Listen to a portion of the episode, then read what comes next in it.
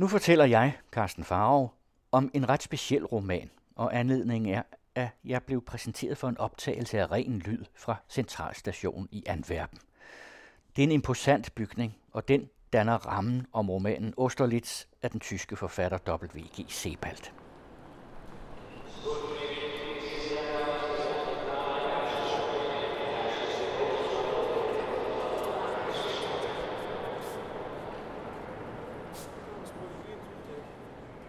Antwerpen Centralstation. Sådan her lyder den. Og i W.G. Sebalds roman Austerlitz kan man få billeder på lyden. For romanen begynder nemlig lige her, hvor den anonyme fortæller første gang møder den mystiske herr Austerlitz. I anden halvdel af 60'erne tog jeg gentagende gange, delvis i studieøje med, delvis af andre grunde, som jeg ikke rigtig selv kunne udfinde, fra England til Belgien, samtidig kun i en eller to dage, samtidig i flere uger. På en af disse belgiske ekskursioner, der altid forekom mig at føre mig meget langt ind i det fremmede, nåede jeg også en strålende forsommerdag til byen Antwerpen, som jeg hidtil kun havde kendt af navn. Straks ved ankomsten, da toget langsomt af den på begge sider med ejendommelige små spidse tårne forsynede viadukt rullede ind i den mørke banegårdshal, var jeg blevet grebet af en følelse af utilpashed, som ikke lagde sig i al den tid, jeg ved den lejlighed tilbragte i Belgien. Jeg kan stadig huske, med hvilke usikre skridt jeg gik hid og did gennem den indre by, gennem Jerusalemstrat, Nagtegalstrat, Pelikanstrat, Paradisstrat, Imerselstrat og mange andre gader og stræder, og hvordan jeg om sider, plaget af hovedpine og beklemmende tanker, redde mig ind i den zoologiske have, der ligger ved Astridplein, lige ved siden af Centralbanegården. Der sad jeg, indtil jeg fik det lidt bedre på en bænk i halvskyggen ved en fuglevoliere, hvor i talrige finker og siskner med brogede fjer svirrede omkring. Da eftermiddagen gik på held, spacerede jeg gennem parken og kiggede til sidst også ind i det blot for et par måneder siden åbnede Nocturama. Det varede temmelig længe, før øjnene havde vendet sig til det kunstige halvmørke, og jeg kunne skælne de forskellige dyr, der bag glasset levede deres skumringsliv, beskinnet af en gusten måne. Jeg kan ikke længere huske præcist, hvad det var for dyr, jeg dengang så i Antwerpens Nocturama. Sandsynligvis var det flager og springmus fra Ægypten eller Gobiørkenen, hjemlige pindsvin og uler, australske pungrotter, skovmårer, syvsover og halaber, der sprang fra gren til gren derinde, smuttede frem og tilbage på den grågule sandbund, eller netop forsvandt ind i et bambuskrat. Rigtig tydeligt mindes jeg egentlig kun den vaskebjørn, jeg længe jagtog, mens den med et alvorligt ansigtsudtryk sad ved en lille bæk og vaskede den samme æblesnitte igen og igen, som om den ved denne vasken, der langt overskred et hvert fornuftigt grundlag, kunne slippe ud af den falske verden, som den på en vis måde, uden selv at kunne gøre for det, var blevet anbragt i.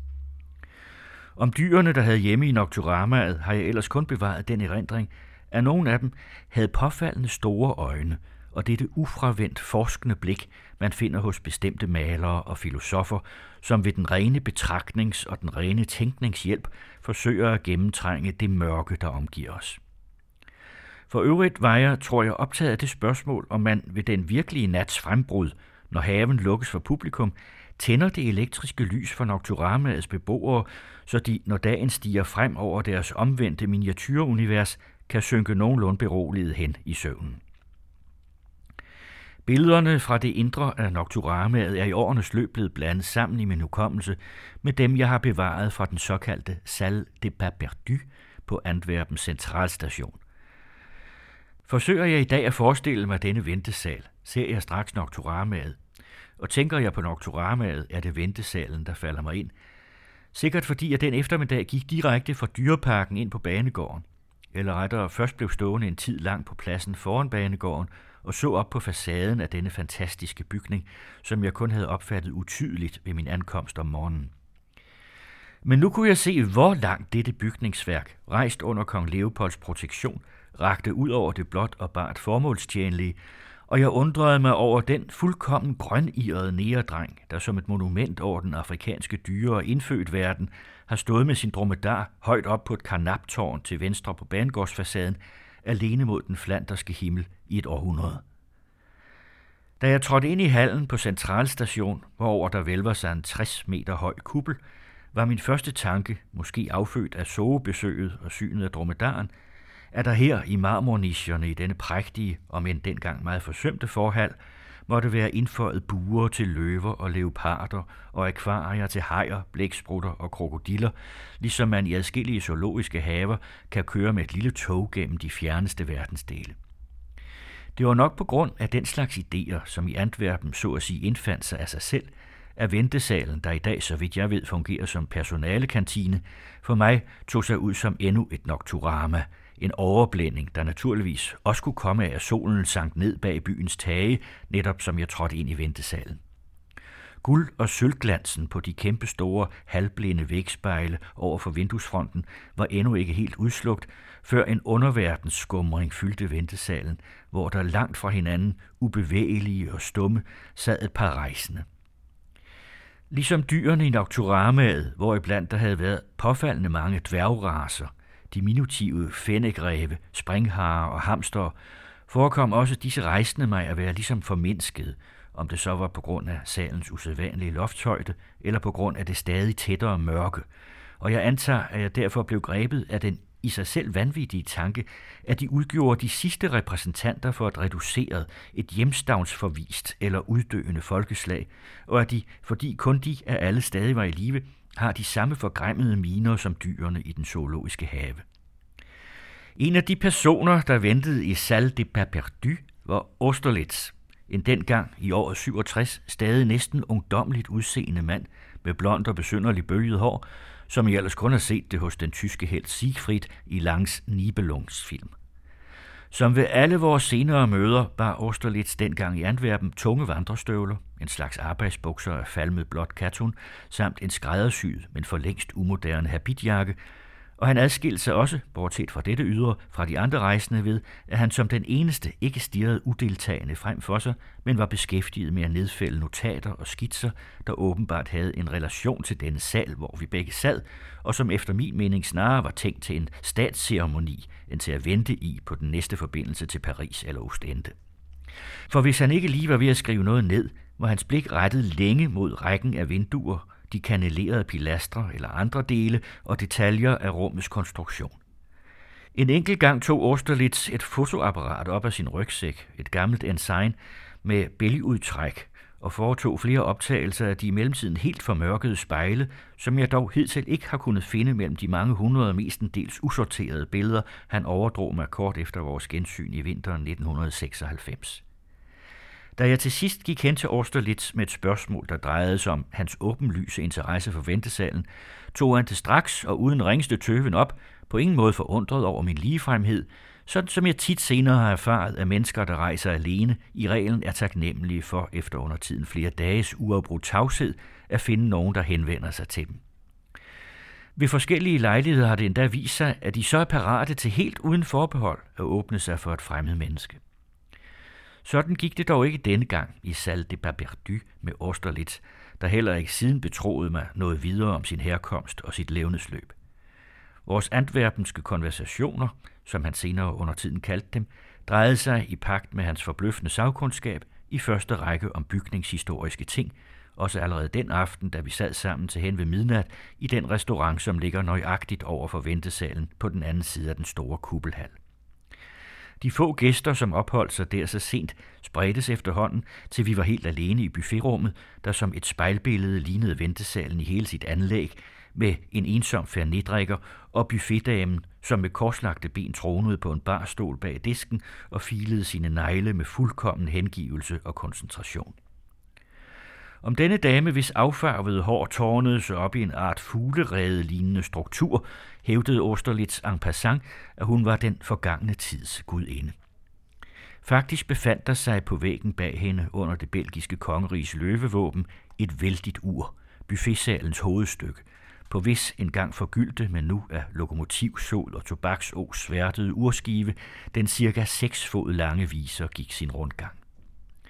I de pauser, der opstod i samtalen, mærkede vi begge, hvor uendelig længe det varede, før der igen var gået et minut, og hvor skrækindjagende det hver gang forekom os, selvom vi ventede det, når denne viser, der lignede et bødelsvær, rykkede frem og skilte den næste 60. 20. del af en time fra fremtiden, men så truende efter dieren, at ens hjerte næsten stod stille ved det.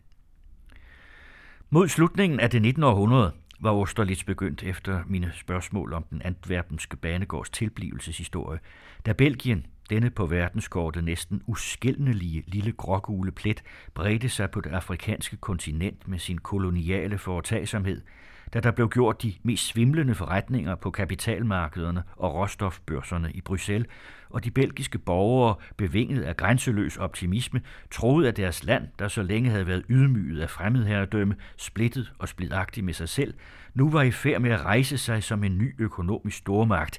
I denne tid, der allerede lå langt tilbage, og dog bestemte vores liv indtil i dag, var det et personligt ønske hos kong Leopold, under hvis protektion det tilsyneladende ubetvingelige fremskridt foregik, at anvende de nu pludselig i overflod til rådighed stående pengemidler til opførelsen af offentlige bygninger, som skulle give hans opadstræbende stat verdensry. Et af de således for højeste sted iværksatte projekter var den af Louis de la Sancerie tegnede i sommeren 1905 efter en 10-årig planlægnings- og byggeperiode under overværelse af monarken i brugtagende centralbanegård for den flamske metropol, som vi nu sidder i, sagde Austerlitz. Det forbillede, som Leopold anbefalede sin arkitekt, var den nye banegård i Lucerne, der især betog ham med sit kuppelkoncept – som dramatisk overskred den ellers hævdvundne lavhed ved jernbanebygninger. Et koncept, der realiseredes af de la Sanserie i hans af det romerske Pantheon inspirerede konstruktion på en så imponerende måde, at selv vi nutidsmennesker fuldkommen, som det var bygherrens hensigt, sagde Osterlitz, når vi træder ind i indgangshallen, gribes af en følelse, som om vi hinsides al profanitet befinder os i en katedral, indviet til verdenshandlen og den verdensomspændende trafik. Hovedelementerne i sit monumentale bygningsværk havde de la Sancerie lånt fra den italienske renaissances paladser, sagde Osterlitz, men der var også byzantinske og mauriske antydninger, og måske havde jeg selv ved min ankomst set de små runde tårne muret op af hvide og grå granitsten, hvis eneste formål var at vække middelalderlige associationer i de rejsende. De la Sanceries i sig selv latterlige eklekticisme der i centralstation med dens marmortrappehal og dens perronoverdækning af glas og stål forbandt fortid og fremtid, var i virkeligheden den nye epokes konsekvente stilmiddel, sagde Austerlitz. Og til det passede det også, fortsatte han, at vi på de ophøjede pladser, hvorfra guderne i det romerske pantheon skuede ned på de besøgende, i Antwerpens banegård fik det 19. århundredes guddomme fremstillet i hierarkisk orden. Minedriften, industrien, samfærdslen, handlen og kapitalen. Rundt om i indgangshallen var der jo, som jeg måtte have set, midt mellem loft og gulv, anbragt stenskjolde med symboler som kornne, korslagte hamre, vingehjul og lignende, hvor i blandt det heraldiske motiv bikuben for øvrigt ikke, som man først skulle tro, stod for naturen i menneskets tjeneste, ej heller for fliden som en fælles dyd, men derimod for kapitalakkumulationens princip. Og på det højeste sted mellem alle de symbolbilleder, sagde Osterlitz, stod tiden – repræsenteret af urskive og visere. Omkring 20 meter over den korsformede trappe, der forbandt forhallen med perronerne, det eneste barokelement i hele ensemblet, nøjagtigt der, hvor man i Pantheon i direkte forlængelse af portalen kunne se kejserens portræt, befandt uret sig. Som stadholder for den nye almagt rangerede det højere end selv kongens våbenskjold og devisen Indracht magt, magt – fra det centrale punkt, som urværket indtog på Antwerpens banegård, kunne samtlige rejsendes bevægelser overvåges, og omvendt måtte alle de rejsende se op på uret og var tvunget til at indrette deres handlemåde efter det. Faktisk, sagde Austerlitz, gik ugerne i Lille eller Liège jo faktisk forskelligt fra dem i Gent eller Antwerpen lige indtil jernbanekøreplanerne blev synkroniseret – og det var først efter den midt i det 19. århundrede gennemførte ensretning, at tiden ubestridt herskede over verden. Kun ved at holde os til det forløb, den foreskrev, formåede vi at gennemile de uhyre rum, der skilte os fra hinanden. Ganske vist, sagde Austerlitz lidt efter, er der den dag i dag noget illusionistisk eller illusionært over forholdet mellem rum og tid, som man erfarer det på rejser, og det er jo også derfor, vi aldrig ved med sikkerhed, når vi vender tilbage efter at have rejst, om vi virkelig har været borte.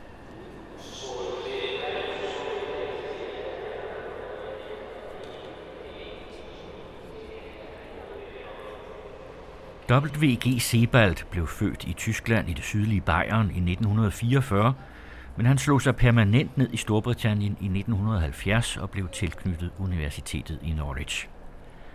Hans forfatterskab er ægte europæisk, med temaerne erindring, tab og landflygtighed helt i forgrunden.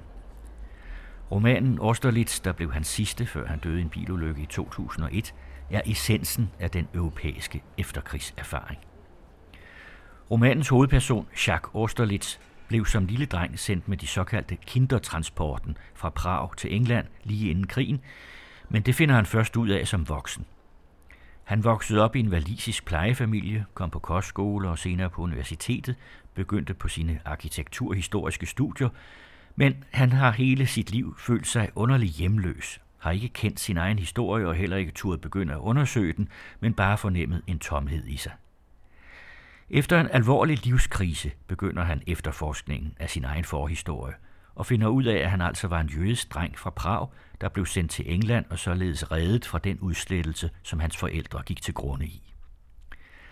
Sebald skriver i en helt speciel dokumentarisk stil, som om det var en rapport fra det virkelige liv, oven i købet med små sort-hvide fotos og med en mængde essayistisk stof relateret til Austerlitz og fortællerens fælles interesse for arkitekturhistorie, ikke mindst fæstningsbyggeri, men altså også jernbanestationsbyggeri.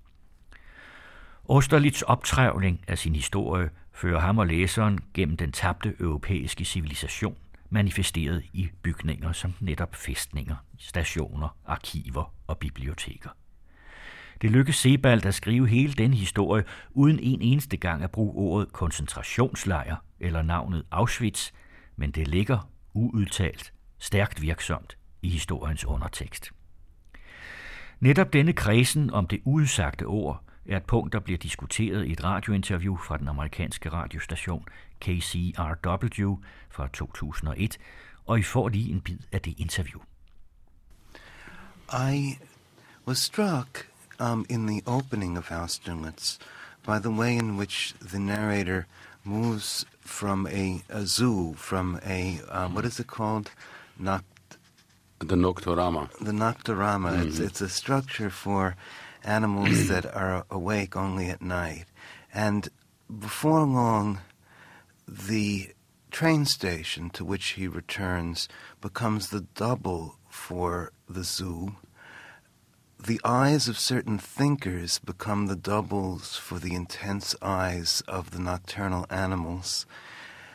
Then the train station recalls a fortress, mm. and there's a gradual opening out and unfolding mm, mm. Of structures and interpositions. The speaker might well be the person spoken to by mm. virtue of this logic. And it extends with, it seems to me, an invisible referent that as we go from the tr- zoo to the train station, from the train station to the fortress, from the fortress to the jail, to the insane asylum, mm. that the missing term is the concentration camp. Mm. And that always circling is this silent presence mm being left out but always gestured toward. Yes. Is that correct? Yes, I mean, that corresponds, your description corresponds very much to, to, to my intentions.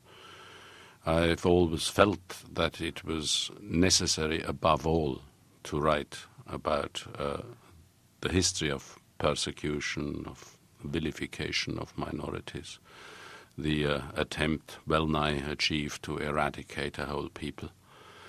And uh, I was in pursuing these ideas at the same time conscious that it's practically impossible to do this, to write about concentration camps, in my view, is practically impossible.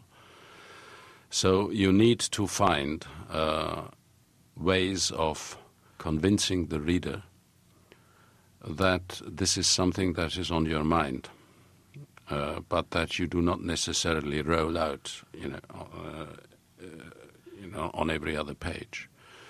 But that the reader needs to be prompted that the narrator has a conscience and that he is and has been perhaps for a long time engaged with these questions.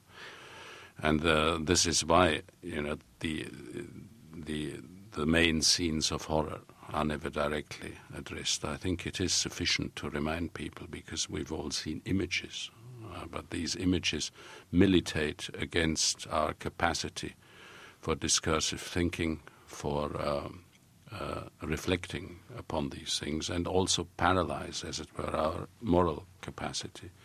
So the only way in which one can approach these things, in, in, in, in my view, is obliquely, tangentially, by, uh, by reference rather than by direct confrontation. Now, it seems to me, though, that in addition, that it is the invisible subject. As one reads the book and one watches um, moths dying, or many of the images, one it's almost as if this has become a poem of an invisible subject, Mm-hmm. All of whose images refer back to it, a metaphor that has no statement of its ground, only of its vehicle, as they used to say. Yes, precisely. I mean, uh, you know, there is this uh, probably known better to you than than to me. Um, Virginia Woolf, the wonderful example of her description of a moth uh, coming to its end on a window pane somewhere in Sussex.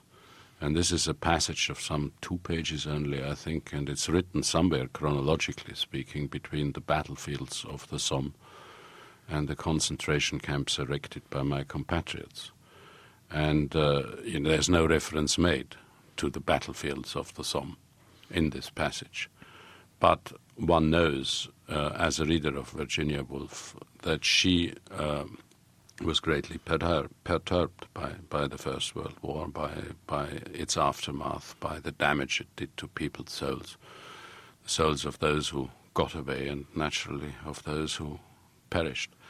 So, you know, I, I, I think that uh, a subject which at first glance seems quite far removed from, from the undeclared concern of a book can uh, encapsulate that concern. Austerlitz er oversat til dansk af Niels Brunse, for hvem det lykkedes at overføre den lidt knirkende tyske stil med de mange lange sætninger. Den længste sætning løber over ni sider til et fint og stemningsfuldt dansk. Og det er også Brunse, der har oversat bogen De Udvandrede, der kom på dansk i 1995, og som på mange måder minder om Austerlitz. Det var Carsten Farve, der fortalte om romanen Austerlitz af W.G. Sebald.